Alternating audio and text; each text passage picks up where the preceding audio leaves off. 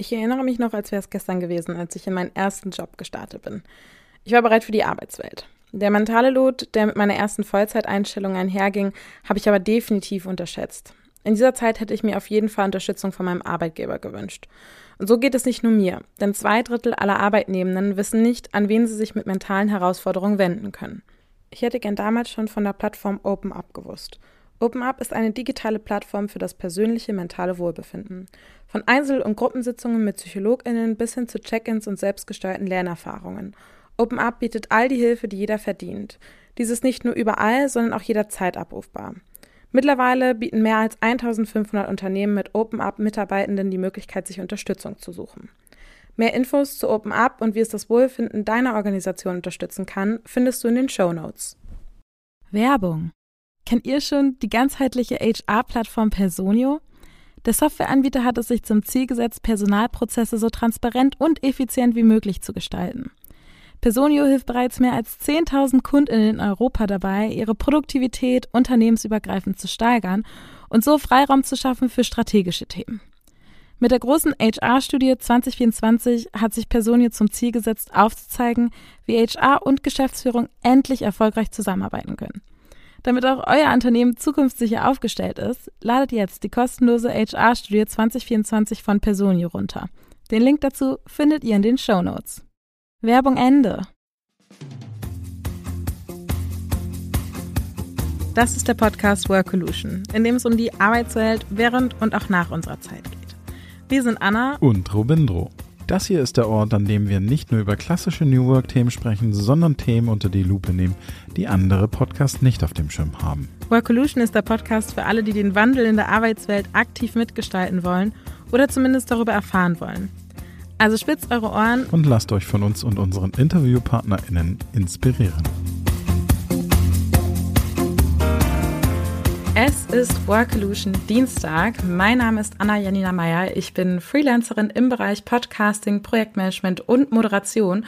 Und heute sind wir endlich mal wieder nicht zu zweit. Unser letztes Interview ist gefühlt Jahre her. Und mit mir zusammen sitzt hier auf jeden Fall mein lieber Co-Host, den ihr schon kennt, der Robindro. Hi, mein Name ist Robindro Ulla und ich bin CEO bei Trendens. Und mich freut es auch total, dass wir endlich jemanden wieder gefunden haben, die mit uns sprechen mag. Genau. Und ähm, ich mache erstmal eine kurze Vorstellung. Das klingt, als hättet ihr Probleme. nee, gar nicht, gar nicht. also, mit uns zusammen sitzt die liebe Miriam. Ähm, Miriam habe ich kennengelernt, weil ich sie vor kurzem in der digitalen Masterclass moderieren durfte. Und zwar zu dem Thema, das ähm, größer ist, als gefühlt wir eigentlich alle wissen. Und ich bin sehr froh, dass ich von Miriam schon den ersten Input da einsammeln konnte. Und zwar wollen wir heute auch mit ihr über das Thema reden, Menopause und Arbeit. Was ist da eigentlich schwierig? Aber Miriam, vielleicht bevor wir reinstarten, stellst du dich einmal kurz selber vor. Wer bist du eigentlich und was machst du so genau? Ähm, hallo, ich bin Miriam. Vielen Dank für die nette Einladung. Ich freue mich wahnsinnig, bei euch zu sein. Und ich bin Journalistin und Buchautorin und war ähm, lange Freelancerin. Dann war ich zehn Jahre lang Kulturchefin bei der deutschen Harper's Bazaar und habe ähm, 2022 ein Buch geschrieben namens Die gereizte Frau, in dem es um tatsächlich meine eigenen Wechseljahre ging, die mich mit Anfang 40 ereilten, was ich ähm, damals wahnsinnig äh, seltsam und äh, komisch äh, fand, weil ich hatte die Wechseljahre irgendwann in den späten 50ern verortet und ich hätte auch nicht gedacht, dass es zum Beispiel meine Arbeitsfähigkeit als ähm, ähm, Ressortleiterin irgendwie beeinträchtigt. Und weil mich das alles überrascht hat und weil ich das alles relativ seltsam fand, habe ich halt beschlossen, das ganze Thema mal ein bisschen aufzurollen und mich damit zu beschäftigen. Und daraus ist eben dieses Buch Die gereizte Frau geworden, was dann zur Überraschung aller, möchte ich dazu sagen, ein Bestseller wurde. Und ähm, weil man ja jetzt nicht unbedingt denkt, hu, ich mache hier meinen großen Karrieresprung mit den Wechseljahren. Und es kam anders und ich habe dann angefangen, mich politisch zu engagieren, ähm, weil, und da können wir vielleicht später drüber sprechen, die Lage für Frauen in den Wechseljahren ist so ein bisschen ähm, doof in Deutschland. Und ähm, habe zwei parlamentarische Abende organisiert und habe äh, Frauen mobilisiert und Aktivistinnen mobilisiert. Und ich hoffe, dass wir jetzt nach und nach ähm, bessere Voraussetzungen für Frauen in den Wechseljahren haben, bessere Aufklärung und bessere Bedingungen am Arbeitsplatz. Da habe ich gleich mal die erste Frage. Warum, warum hat es, äh, hat, hast du auch gedacht, das, das wird kein Bestseller? Oder also du, wie bist du an dieses Buch rangegangen? Dachtest du, du schreibst es für dich oder hast du gedacht, es gibt schon eine Audience? Das ist äh, eine gute Frage. Das war mein viertes Buch und ähm, das heißt, man schreibt natürlich für sich, um diese, um so ein Thema zu durchleuchten, aber man hätte natürlich schon gerne, dass es jemand kauft und liest. Und ähm, ich hatte nur, also es hatten mir auch der Verlag gesagt und die Agentin und alle Leute drumherum, das ist super, wie du das machst, aber wunder dich nicht, das Thema ist so ein bisschen schwierig. Und die äh, tolle Ärztin Dr. Sheila Delis, die hatte gerade diesen sehr großen Bestseller geschrieben, wahnsinnig empfehlenswerter Ratgeber namens Woman on Fire und dann hieß es im deutschen Verlagswesen, das Thema ist jetzt besetzt und ähm, ist ja ganz schön, dass du das machst, aber hm, schwierig. Und ich war aber total happy, weil ich wirklich so viel gelernt habe von diesem Buch, weil ich vorher ungefähr gar nichts wusste und jetzt äh, viel. Und deswegen ähm, hatte mir das einfach wahnsinnig viel Spaß gemacht. Und ich war, wie gesagt, damals noch bei Harper's Bazaar, das war ja mein Job. Und deswegen war ich eigentlich entspannt und dachte so, wir werden ja mal sehen. Und ich dachte eher, das ist vielleicht so ein bisschen unangenehm, wenn man in die Öffentlichkeit geht mit dem Thema und dann meine Visage für die Wechseljahre steht. Und ähm, das war eher so ein bisschen was, was mich nervös gemacht hat. Ähm, magst du vielleicht ähm, uns einmal erklären, was ist das überhaupt? Also was sind die Wechseljahre oder was ist die Menopause überhaupt? Weil ich habe das Gefühl, dass dazu auch einfach noch gar nicht genug Aufklärung besteht, sondern viele halt so sagen, ja, das ist halt, wenn die Frau ihre Tage nicht mehr kriegt. Und so platt ist es ja tatsächlich gar nicht. Nee, aber lustigerweise war das genau das, was ich dachte. Ich dachte, ich habe mit 57 drei Hitzewallungen und dann meine Tage nicht mehr. Hurra.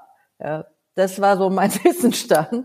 Und dann war aber so, dass mit Anfang 40 konnte ich plötzlich nicht mehr schlafen und hatte irgendwie Herzrasen und war ständig müde und so ein bisschen vielleicht kennen das äh, die Hörerinnen, die Eltern sind, ähm, wie in der Stillzeit. Dass man so ein bisschen auch Namen fallen einem nicht mehr ein, ein bisschen sich doof fühlt und ständig müde ist und ähm, auch echt arge Stimmungsschwankungen hat. Und ähm, das ist tatsächlich vielleicht gar nicht so ein schlechter Vergleich, Schwangerschaft und Stillzeit, weil genauso wie in diesen Phasen im Leben schwanken die Hormone. Und zwar, um mal ganz kurz einen Ausflug in die Biologie zu machen, ab 35, wohlgemerkt, fällt bei Frauen das Hormon Progesteron. Progesteron ist für die zweite Zyklushälfte verantwortlich und dafür, dass sich das äh, Ei, wenn es denn dann befruchtet wird, auch schön einnistet. Da fühlt man sich ähm, gut von, ähm, da schläft man gut mit, mit Progesteron.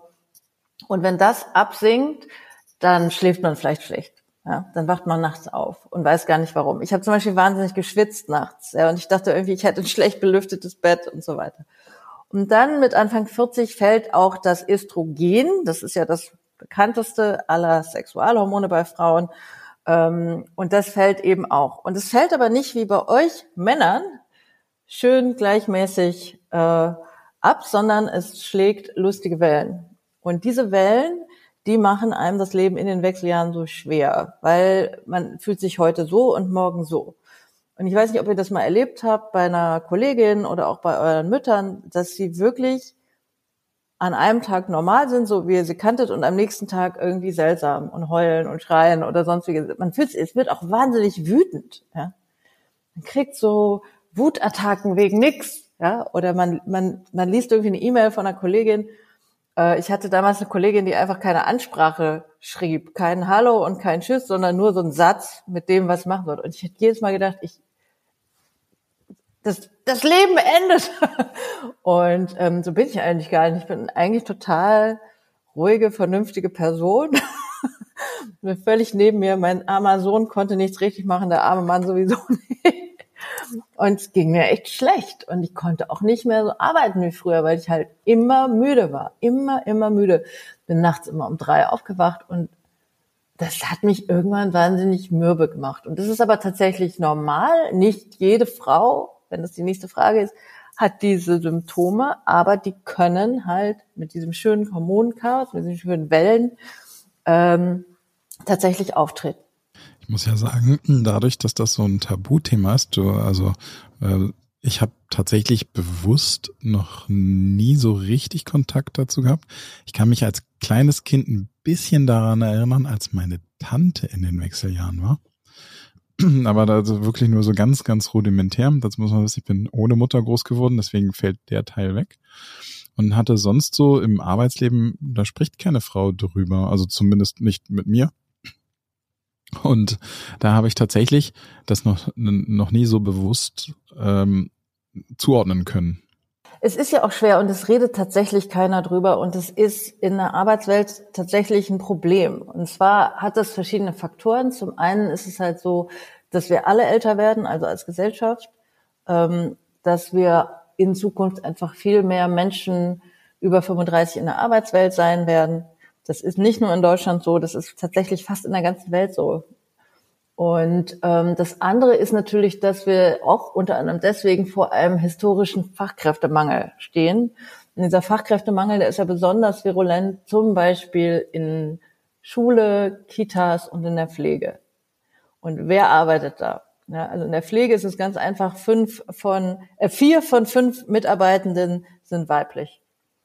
Und die kommen in die Wechseljahre. Es ist eigentlich letztendlich auch egal, wie massiv die Beschwerden sind. Man sagt, dass etwa ein Drittel der Frauen schwere Beschwerden hat, ein Drittel okaye Beschwerden und ein Drittel keine.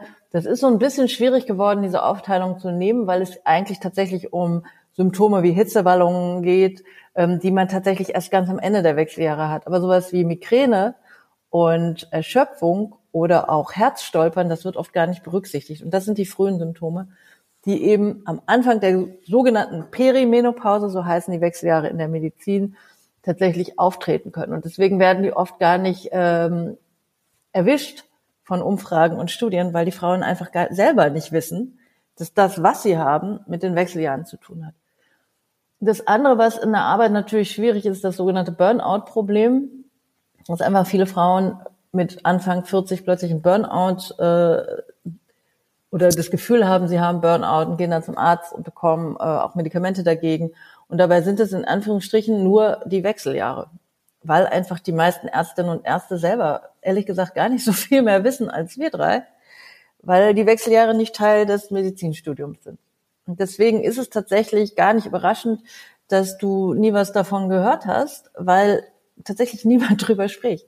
Ärztinnen und Ärzte nicht, Chefs und Chefinnen nicht und Mitarbeiterinnen auch nicht. Und deswegen finde ich es ja so wichtig, dass wir mal anfangen, das zu thematisieren.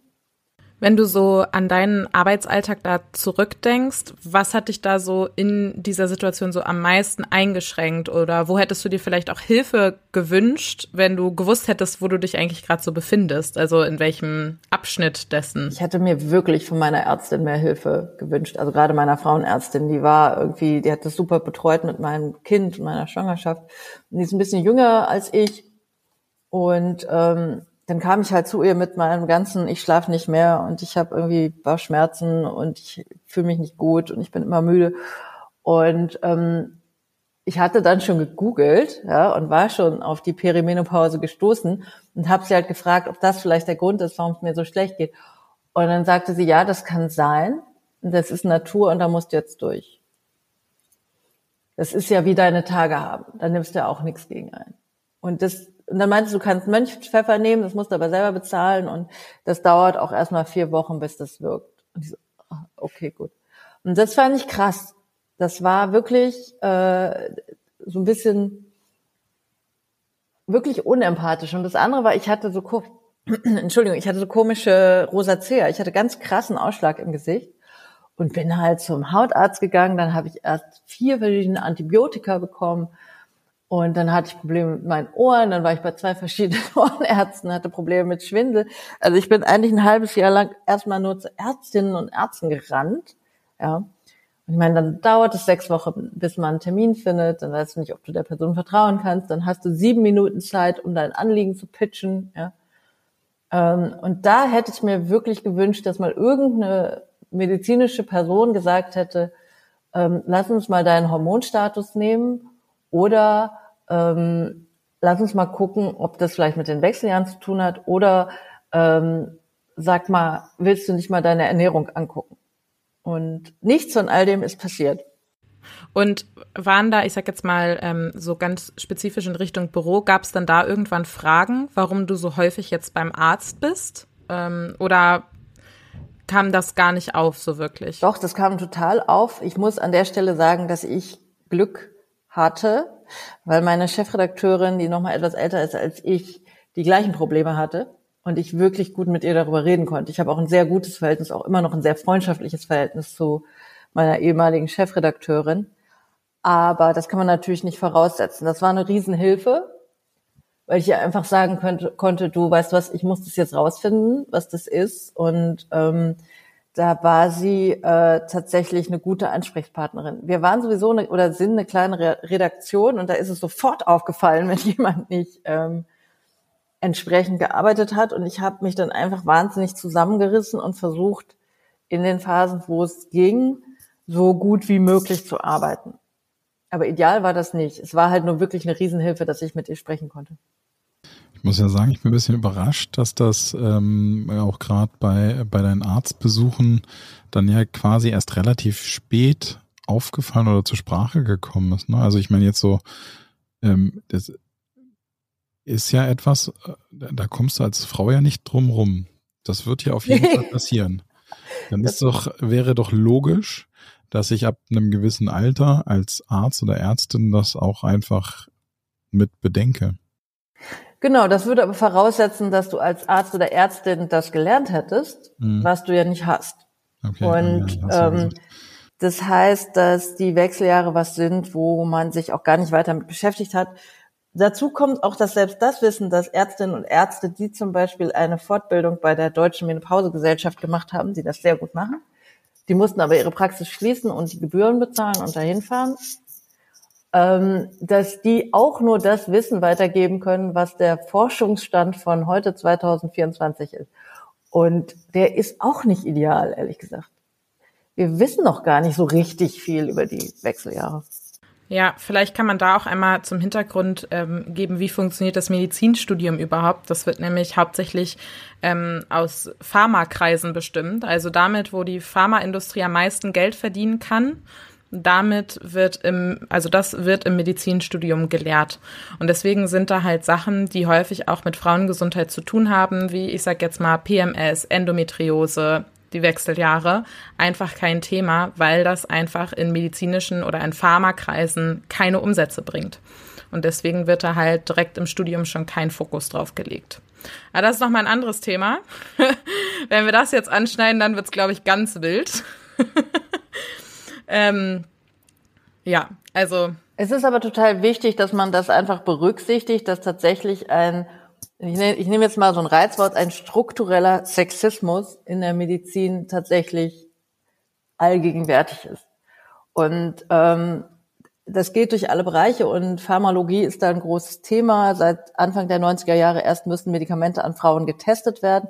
Es werd, werden aber de facto nicht alle Medikamente an Frauen getestet, weil es extrem schwer ist, weibliche Testpersonen zu finden. Also es ist tatsächlich sehr komplex, aber es ist gut für alle Hörerinnen und Hörer das mal gehört zu haben, weil es einfach wirklich da noch extrem Arbeitsbedarf gibt. Und das andere vielleicht als Hintergrund wissen, dass Facharzt- und Fachärztinnenausbildung im Krankenhaus stattfindet. Und die sind halt sehr organ, also sehr am Körper, wird viel operiert und was auch alles gut ist. Das Ding ist, die ambulanten, die sogenannten ambulanten Probleme werden halt total ähm, untergeordnet behandelt und dazu gehören die Wechseljahre. Dazu kommt, und dann höre ich auch auf damit, dass keine Ärztin, weder die Hausärzte noch die Frauenärztinnen und Ärzte, ähm, die Wechseljahre mit einer Abrechnungsnummer abrechnen können. Es gibt keine für die Wechseljahre. Das Einzige, was sie abrechnen können, ist eine Art Grundsatz, den sie sowieso immer abrechnen, wenn, wenn ähm, man zum Arzt geht. Und das sind etwa 17 Euro, je nach Bundesland. Ähm, und das ist übrigens auch egal, wie oft man kommt, ob man jeden Tag kommt oder nur einmal im Quartal. Es bleibt bei 17 Euro. Das heißt, es ist rein wirtschaftlich total äh, quatschig, sich auf die Wechseljahre zu spezialisieren als äh, Gynäkologin oder Gynäkologe, weil man einfach kein Geld verdient. Abgefahren, das ist ja quasi systemimmanenter Mucks. Ja, also ich weiß gar nicht, wie ich es ausdrücken soll, aber ich, ich in meinem Kopf äh, passieren ganz viele Dinge gerade, weil ich auch überlege, ähm, das kann ja auch zum Beispiel daran liegen, das ist ja keine Krankheit. Also, so, das ist auch so und das stimmt auch und ähm, es ist auch gut, genauso wie Schwangerschaft keine Krankheit ist, aber ebenso wie in der Schwangerschaft können gewisse chemische Faktoren eben zu krankheitsähnlichen Symptomen führen und dann ist halt die Frau krank, fühlt sich krank. Und das ist eben tatsächlich schwierig, weil du willst es nicht äh, pathologisieren, das ist richtig, aber trotzdem müssen die aufkommenden Symptome ernst genommen werden. Das ist, glaube ich, total wichtig. Ich habe, ähm, ich durfte im Deutschlandfunk über das Thema sprechen Ende Januar und die haben das ganz toll gemacht. Da durften Frauen anrufen, ja, oder betroffene Menschen. Und da rief eine Krankenschwester aus Süddeutschland an, die einfach starke Beschwerden hatte und müde war und nicht, sich nicht fit fühlte und ihre, ähm, ihre Tätigkeit um einen Tag, also um acht Stunden runterfahren wollte. Und das durfte sie nicht wurde ihr nicht eingeräumt, wurde nicht anerkannt und dann hat sie gekündigt. Und dann gab es eine Krankenschwester weniger an der Stelle, ja, eine Care-Arbeiterin, obwohl Care-Arbeiterinnen und Care-Arbeiter gesucht werden wie verrückt. Und sie sagte auch selber, sie hätte gerne weitergearbeitet. Sie hat ihren Job gerne gemacht. Sie konnte an dem Punkt nicht mehr. Und das, finde ich, geht überhaupt nicht. Das müssen wir unbedingt ändern. Ähm, und ich finde, da kommen wir dann auch Sorry.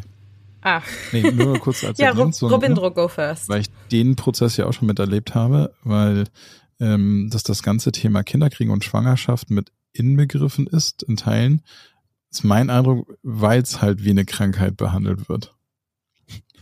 Was ich eigentlich nicht, ich fand es nicht sehr positiv oder es wirkte nicht gut, sozusagen. Und vielleicht braucht es auch eine neue Kategorie und ich fand es total wichtig, was du am Anfang gesagt hast ähm, ich glaube, du kannst da A, viel Potenzial heben im Sinne von, also rein aus Arbeitgebersicht macht es Sinn, diesen Prozess zu begleiten und zu unterstützen.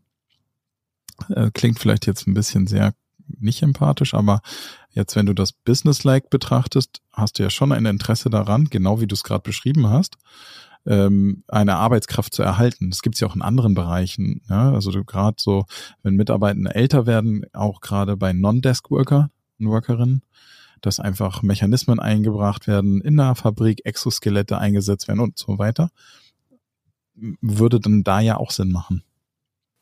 Voll. Und es gibt ja sogar ähm, eine Blaupause in Deutschland und das ist die Rückenvorsorge. Und in den meisten Konzernen ist es mittlerweile so, dass du halt, wenn du einen Attest vom Arzt hast, dass du irgendwie Rücken hast, dann bekommt man zum Beispiel einen Stehtisch oder ergonomische Tastaturen und lauter so lustige Sachen, die ähm, eben rückenfreundlicher sind. Und ähm, ein ganz ähnliches Programm könntest du für, für eine Menopause machen. Also bei den, bei den Büroarbeiterinnen könnte man einfach einen anbieten, einen ähm, Ventilator auf den Schreibtisch zu stellen, auch einen guten, ja ich glaube, wichtiger bei den, bei den Wechseljahren sind sogar Schulungen, gerade was auch die Chefs und die männlichen Kollegen angeht, dass sie überhaupt wissen, was da los ist und dass das nichts Lächerliches oder Albernes ist, sondern dass es was ist, was man ernst nehmen sollte, was die Arbeitsfähigkeit immens einschränkt, aber eben nicht jeden Tag. Ja, das sind ja, kommt ja auch in Wellen. Bei den ähm, Frauen, die nicht am Schreibtisch arbeiten, gibt es auch ganz kleine Sachen, die du machen kannst. Du kannst zum Beispiel Uniformen aus Baumwolle herstellen. Das klingt jetzt unheimlich banal, aber es hilft einfach bei Hitzewallungen, wenn sie denn dann auftreten, dass sie nicht sich komplett totschwitzen, weil Baumwolle atmungsaktiv ist oder atmungsaktive Uniformen. Das betrifft zum Beispiel alle äh, Frauen, die in der Polizei arbeiten oder es betrifft Frauen, die in Drogeriemärkten arbeiten oder es betrifft Frauen, die in Arztpraxen arbeiten. Ja. Und auch da kann man ihnen natürlich entgegenkommen. Es gibt in England ein Programm, das heißt uh, The Menopause Pledge und das haben mittlerweile, glaube ich, ich glaube echt 5000 Unternehmen unterschrieben, in denen halt, äh, in dem steht, dass man eben den, den Mitarbeiter, äh, Mitarbeiterinnen entgegenkommen sollte, eben je nach ähm, Branche. Und ich glaube, da stehen auch gleitende Arbeitszeiten drin, weil es sind, wie gesagt, es ist nicht jeden Tag blöd. Ja, und die meisten Frauen, die ich gesprochen habe, die wollen ja weiterarbeiten und sie wollen vor allem ernst genommen und jetzt kommt so ein Wort, das natürlich schwierig ist, gesehen und gewürdigt werden. Und zu diesem gesehen und gewürdigt werden hört, gehört einfach, ich nehme deine Beschwerden ernst. Wenn du eine Nacht hast, die richtig schlecht ist, dann äh, gucken wir, dass wir die Schichten so legen, dass du zwei Stunden später kommen kannst. Und ich glaube, die meisten Frauen würden trotzdem pünktlich kommen, weil es ihnen besser geht, weil sie ernst genommen werden. Und es ist die Bank of, Bank of Ireland hat da den größten Sprung gemacht. Die haben für ihre Mitarbeiterin zehn Menopausentage pro Jahr eingerichtet. Zehn, die die Frauen nehmen können, wenn sie ähm, Wechseljahrsbeschwerden haben.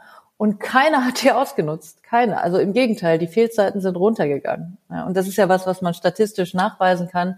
Deswegen hat Spanien ja auch die äh, ähm, äh, Menstruationstage eingeführt, weil die Fehlzeiten runtergehen, wenn die Unternehmen und die Wirtschaft äh, diese sogenannte Befindlichkeit ernst nehmen.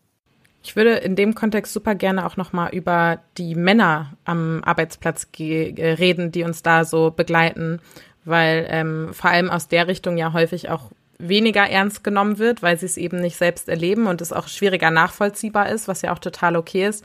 Und ich höre jetzt schon so, wenn du über diese zehn Menopausentage sprichst, höre ich schon so Stimmen im Hintergrund schreien, das ist ja unfair, was ist bei uns und das ist doch nicht gerecht. Was würdest du diesen Menschen entgegenbringen? Es gab ähm, im letzten Jahr eine Rechnung aus den USA, das hat die Mayo Klinik, das ist eine sehr ähm, renommierte äh, Uniklinik in Minnesota, die hat errechnet, dass nur, nur in den USA pro Jahr 1,8 Milliarden Dollar Schaden entstehen wegen Wechseljahr.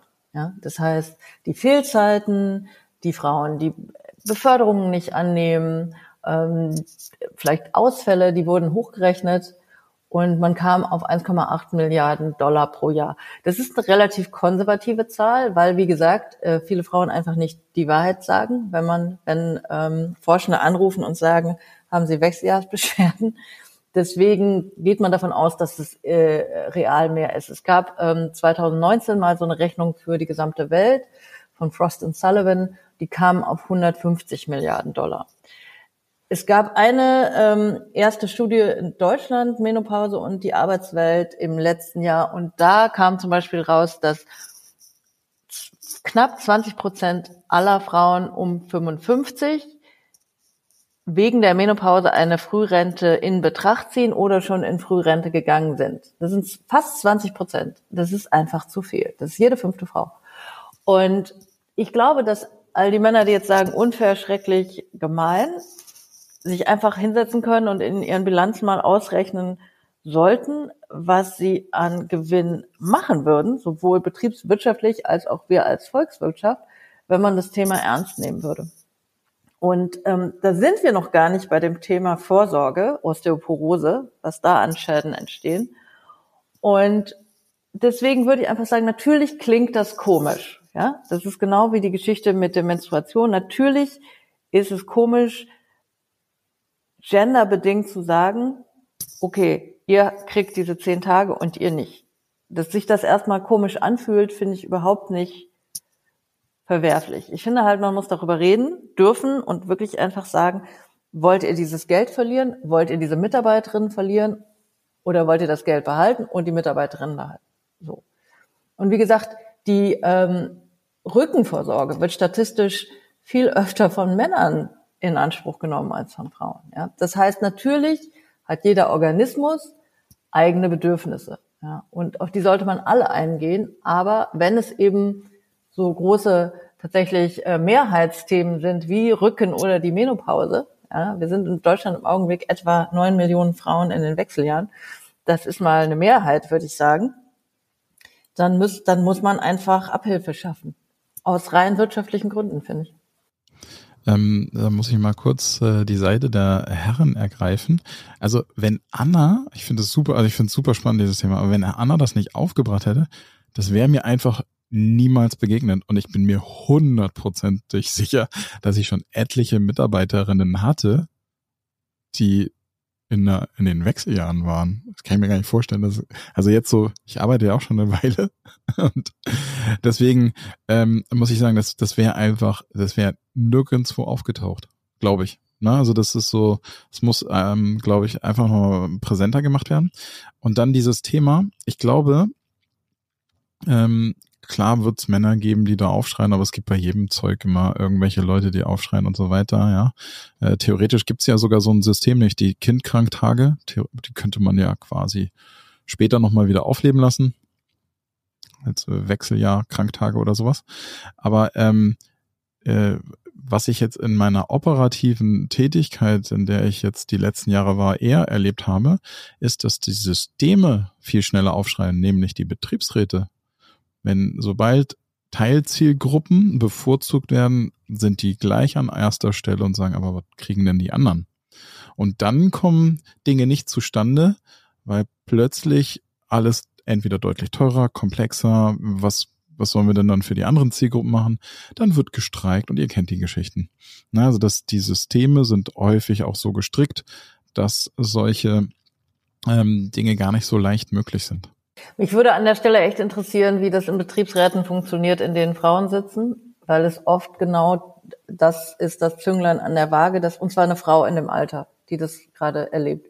Und es gibt dieses berühmte Beispiel von SAP, ähm, die als erstes deutsches Unternehmen ein Menopausenprogramm eingeführt haben, weil die damalige oder die immer noch aktive Personalchefin Dr. Nathalie Lortzmann eben in der Lebensphase war. Und da gibt es zum Beispiel jetzt eine sehr fähige Betriebsärztin, die geschult wurde und die eben ähm, tatsächlich auch Menopausenprobleme professionell behandeln kann. Da gibt es Schulungen äh, für Männer und Frauen. Und deswegen sage ich, ich glaube, bei den Wechseljahren müssen wir mit den Schulungen anfangen, weil letztendlich bist du ähm, in bester Gesellschaft. Nicht nur wissen die Männer nicht Bescheid, sondern auch die Frauen nicht. Und es ist total interessant bei den vielen Vorträgen, die ich mittlerweile zu dem Thema gehalten habe, dass äh, zum Beispiel ganz junge Frauen, also Frauen, die jetzt so Mitte 20 sind, die finden das wahnsinnig interessant und Wahnsinn, sind sehr, sehr offen.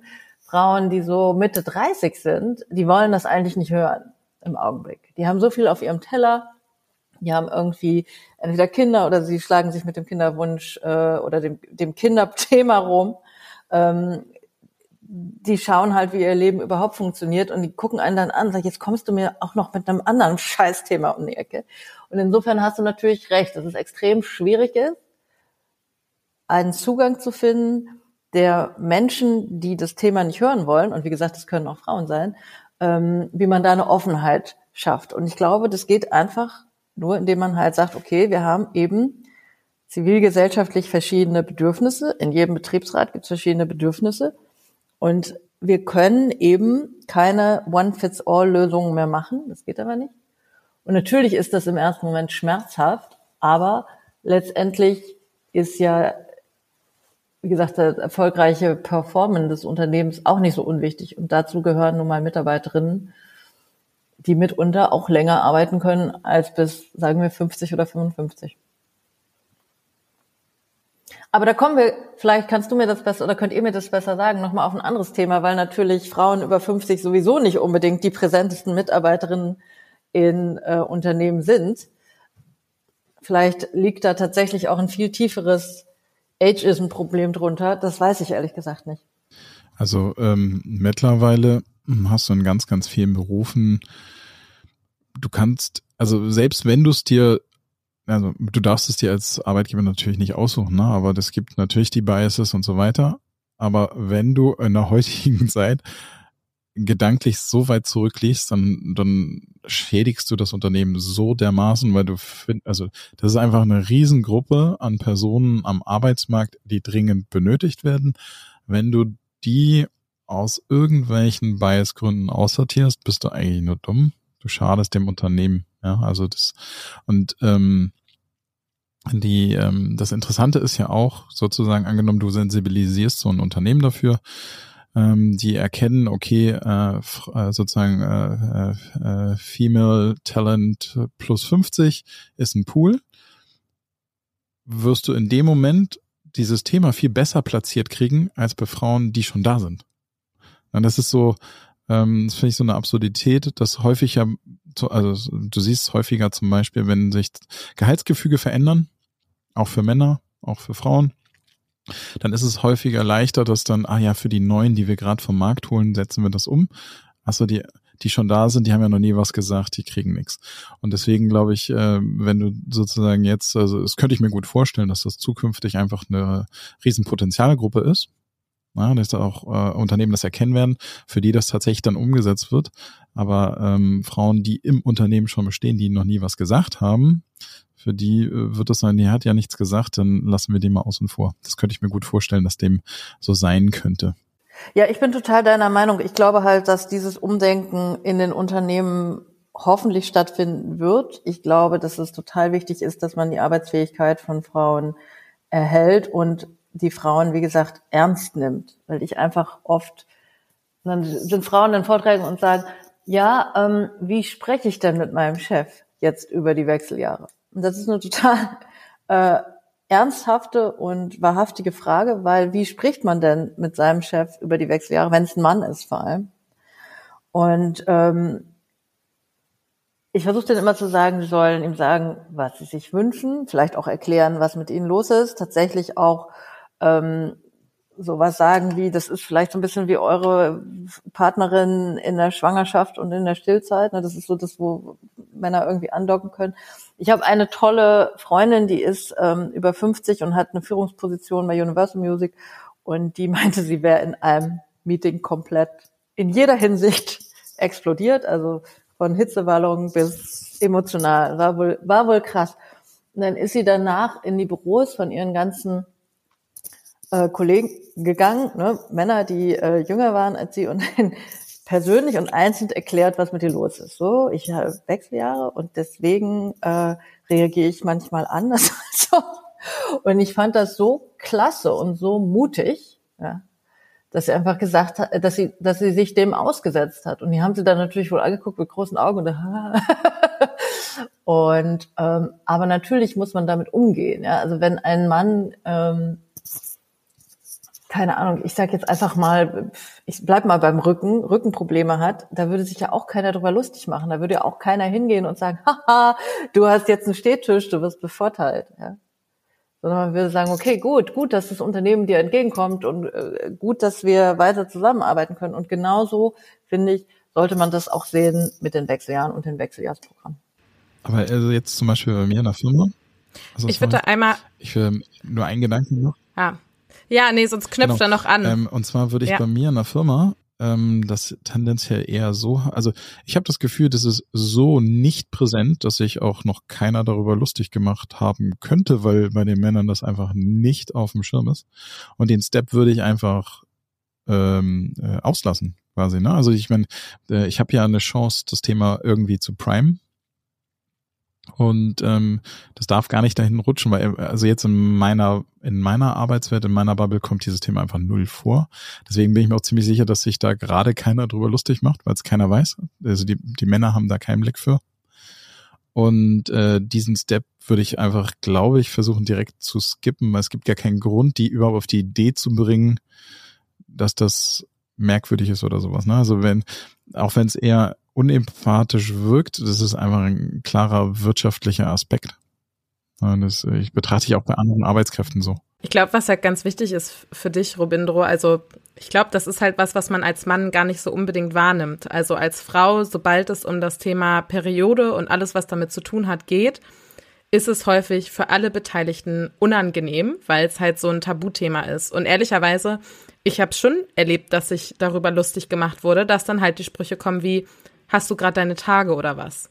Damit geht's ja schon los und genau das passiert ja im Menopausenkontext auch, vor allem auch zum Beispiel unter Freundinnen. Ähm, bist du jetzt in der Menopause oder warum verhältst du dich so? Also das sind ja schon so Sticheleien, mit denen es losgeht und da muss ich dir sagen, das ist definitiv was, wo ganz krass sensibilisiert werden muss, vor allem bei den Männern, weil die gar nicht, die verstehen gar nicht, was dieser einzelne Satz für eine Auswirkung haben kann. Also halt dieses, ja, Hitzewallung, hast du jetzt, bist du jetzt in der Menopause oder was? Das kann total einfach nur dahingesagt sein. Das mag gar nicht böse gemeint sein, aber das, was dahinter steckt, das ist halt das, wo einfach es sau wichtig ist, dass darüber gesprochen werden muss, weil das ist halt einfach nicht ein doofer Spruch und wenn jemand in dieser Phase des Lebens ist, da passiert so viel mehr als in Anführungsstrichen nur Hitzewallungen und sich dann so einen Spruch zu erlauben als eine Person, die in diese Situation niemals kommen wird, ist es einfach maximal grenzwertig und auch nicht gut fürs Arbeitsklima. ja, absolut. Ich glaube einfach, dass wir.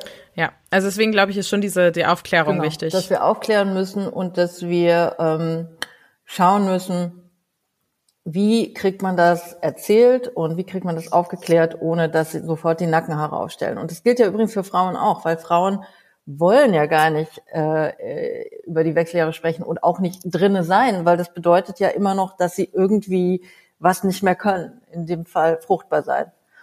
Und ich glaube halt, dass die Bewertung von Fruchtbarkeit und Weiblichkeit tatsächlich noch sehr eng miteinander verbunden ist. Das sehen ja auch Frauen, die zum Beispiel sich gegen Kinder entscheiden oder keine bekommen können. Dass sie immer irgendwie das Gefühl haben, dass ihnen ihr Frausein abgesprochen wird. Und deswegen ist es ja so schwierig, überhaupt in den Dialog zu kommen. Ich stelle aber fest, wenn ich ein Unternehmen bin, ähm, dass das Interesse von, ich nenne es jetzt mal die betroffenen Frauen, riesig ist riesig. Also man, spricht vor wahnsinnig vielen Leuten.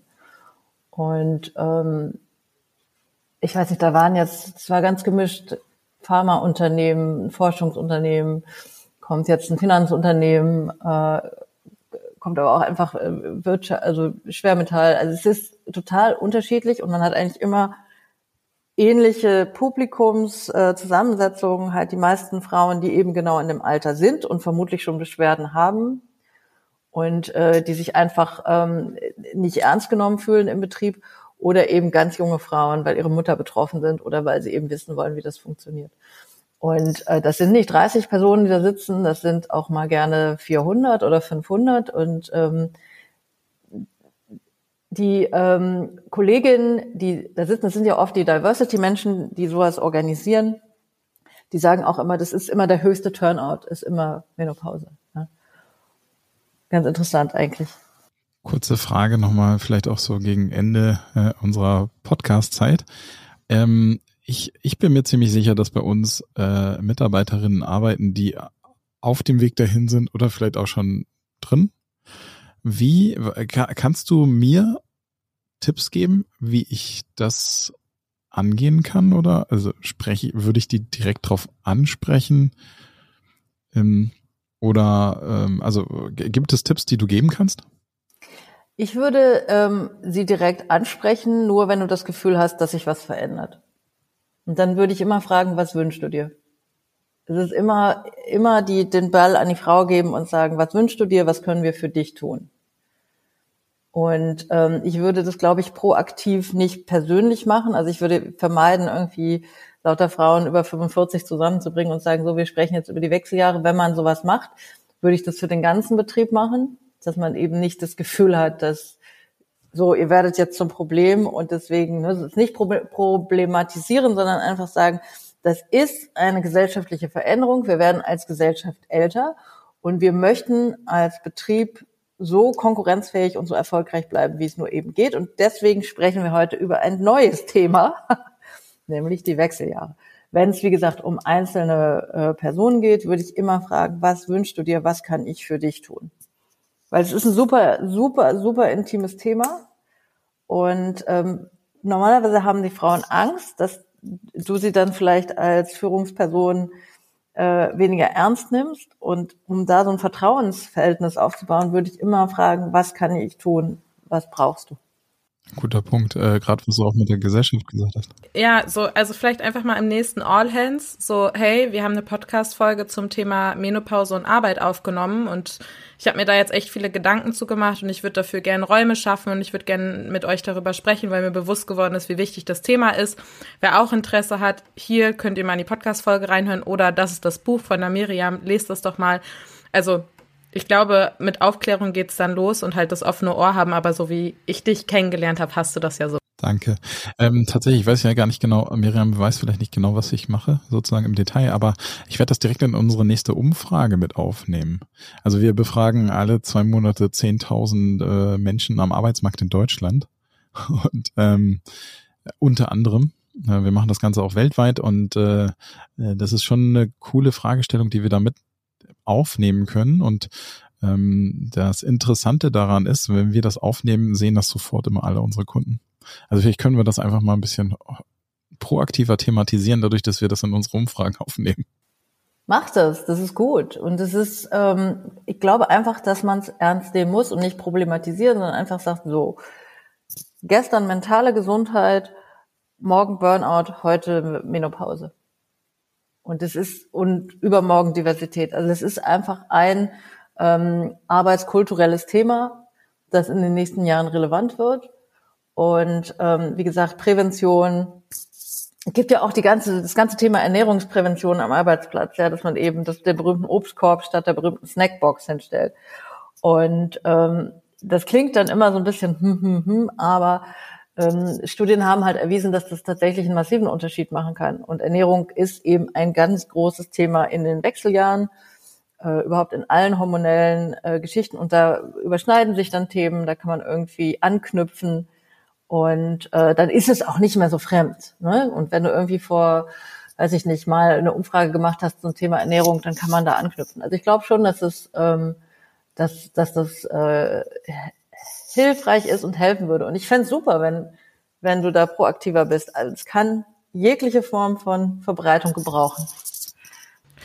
Und ich würde den Punkt jetzt auch super gerne einmal aufgreifen. Ich habe nämlich noch zwei Kategorien zum Ende äh, mitgebracht. Und zwar ist das ja ein wunderbarer, schöner Vorsatz, Robindro.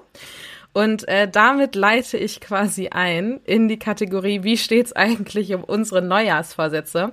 Miriam, vielleicht für dich einmal zum Hintergrund. Wir haben Anfang des Jahres eine Podcast-Folge zum Thema Neujahrsvorsätze gemacht und haben innerhalb dieser Folge gesagt, wir würden gern auch unsere Hörenden mit in die Verantwortlichkeit ziehen. Ähm, und deswegen würde ich vielleicht direkt mal in deine Richtung äh, fragen, Miriam, hattest du Neujahrsvorsätze und wenn ja, wie steht's um die so? Bist du on track?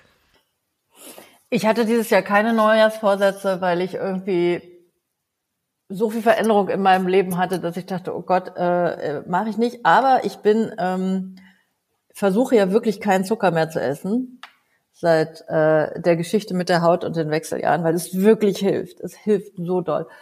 Ähm, und da bin ich gerade gar nicht on track. ich bin auf jeden Fall äh, voll wieder ähm, im äh, nicht viel, aber etwas Zucker essen. Das finde ich aber irgendwie auch in Ordnung. aber ähm, ja, nee, Neujahrsvorsätze fand ich immer schwierig. Ich bin so ein ehrgeiziger Mensch, ich muss immer gewinnen. Und dann muss ich Neujahrsvorsätze gewinnen und gehe alle auf den, auf den Nerven damit. Bei mir ist die Lage gut. Ich habe mittlerweile sieben Kilo erreicht, knappe sieben Kilo, also sechs, äh, 6,8 glaube ich oder sowas. Ähm, äh, der, also äh, mein Ziel war, sind 10 Kilo dieses Jahr, aber es müssen auch nachhaltige 10 Kilo sein. Äh, der zweite Vorsatz war der Sportvorsatz, glaube ich. Mal kurz selbst überlegen. Auf jeden Fall ist der, der, der ist ins Hintertreffen geraten. Ich habe mich vor zweieinhalb Wochen an der Schulter verletzt. Und jetzt ähm, ähm, funktioniert gerade die Übung, die ich mir jetzt zurechtgelegt habe, gerade nicht mehr so. Und ähm, das Buch ist am werden. Also da bin ich noch on track. Sehr gut. Und dann hattest du ja noch einen Neujahrsvorsatz und den hast du für diese Folge nicht eingehalten. Ja, ja. Du hast keine Kategorie mitgebracht, oder? Nee, habe ich nicht. Ah, wir müssen darüber reden. Wir müssen darüber reden. Definitiv. Okay, dann noch einmal kurz zu mir. Ich bin eigentlich auch ganz gut auf Track. Ähm, Herzensprojekt. Ich habe gerade die erste Episode für einen neuen Podcast aufgenommen, den ich hoffentlich zeitnah launchen werde. Darauf freue ich mich extrem. Vielleicht kann ich da im nächsten, in der nächsten Neujahrsvorsätze Abfrage auch schon mehr zu erzählen. Ähm, das Thema mehr an mich glauben läuft eigentlich auch ganz gut. Ich hatte gestern eine sehr gute Surfing-Session und habe einen Film gesehen, in dem es auch darum ging, dass wenn man sich vornimmt, man alles schaffen kann. Also auch das läuft. Und hatte ich noch ein drittes? Wenn ja, erinnere ich mich jetzt gerade nicht dran. Robin, ähm, weißt du das? Noch? Erfolgreicher mit Kunden, äh, Kundenanzahl. Ah, ja, genau. Ich hatte am Montag ein Neukundengespräch. Mal gucken, was dabei rauskommt. Ähm, aber da habe ich leider jetzt noch keine festen neuen Zahlen. Ähm, genau. Also, wie ist bei euch der Stand? Schreibt uns eine E-Mail an workolution@trendins.com, wie eure Neujahrsvorsätze so on track sind. Und wir würden euch auch gerne nochmal um eure neuesten Workhacks bitten, weil dazu wollen wir eine eigene Folge machen und sind super heiß auf eure persönlichen Workhacks. Und jetzt zum Schluss schließe ich diese Folge mit einer Kategorie, die wir gefühlt monatelang nicht hatten. Und die heißt, was würde wohl Punkt, Punkt, Punkt dazu sagen? Ähm, Miriam, was würde wohl Angela Merkel zu all dem Wissen in Richtung Menopause und Arbeitsplatz sagen, wenn sie das das erste Mal hören würde? Wir, ist reine Spekulation hier. Das würde ich so gerne wissen. Das würde, das ist das, was mich, seit ich mich mit dem Thema beschäftige, am allerdringendsten wissen möchte. Das ist die beste Frage. Ja, was würde sie wohl sagen? Weil die war ja voll in den Wechseljahren. Ne, als sie Kanzlerin war. Ja, was glaubst du? Ich, was, oder was würdest du dir wünschen, was sie sagen würde? Sie würde sagen, das ist in Ordnung, Mädels, das Leben ist lang, guckt mich an, ich bin Kanzlerin geworden, ich war die mächtigste Frau der Welt. Jetzt kann ich machen, was ich will. Nichts Besseres hätte mir passieren können. Meine zweite Lebenshälfte ist so viel besser als die erste, weil da war ich eine Nachwuchspolitikerin, wie gesagt, dann die mächtigste Frau der Welt. Die zweite Lebenshälfte rocks. Das finde ich ungefähr die schönste Antwort, die ich mir hätte vorstellen können. Finde ich auch total spannend, dieses, Sehr dieses gut. Die, auch die zweite Lebenshälfte rockt, ist eigentlich, ja, denkst du als Mann jetzt auch noch nicht so drüber nach. Aber krass, ja, cool. Ja, wir haben so eine hohe Lebenserwartung, Leute. Ihr werdet, ja. Wir werden alles sau alt und man denkt immer nur bis zu einem bestimmten Punkt. Und dann macht man sich nur noch Gedanken darüber, dass man alt ist. Und es wäre so toll, wenn man einfach wüsste, wenn einem jemand wie Angela Merkel oder auch Ursula von der Leyen einfach sagen würde, es ist super, älter zu sein, es ist super, weise zu sein. Man hat einfach viel mehr Freiheit. Also in dem Sinne. Ja. Welcome. Vielen Dank. vielen Dank. Ja, vielen Dank, Miriam. Ja, finde ich auch, allerdings. Vielen Dank für deine Zeit und ähm, vielen Dank, dass ihr dabei geblieben seid. Vielen Dank auch, Robindro, für deine Eindrücke und dass du so für, für die Männer und CEOs dieser Welt nachgefragt hast. Und ähm, damit sagen wir Ciao und ab geht's ins Outro.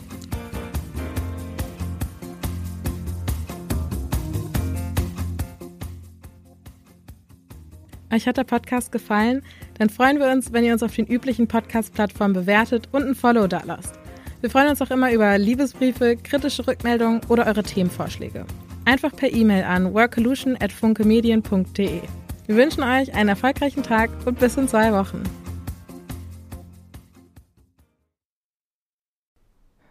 Ich erinnere mich noch, als wäre es gestern gewesen, als ich in meinen ersten Job gestartet bin.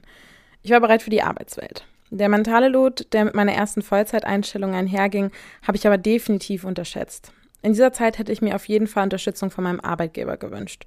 Und so geht es nicht nur mir, denn zwei Drittel aller Arbeitnehmenden wissen nicht, an wen sie sich mit mentalen Herausforderungen wenden können. Ich hätte gern damals schon von der Plattform OpenUp gewusst.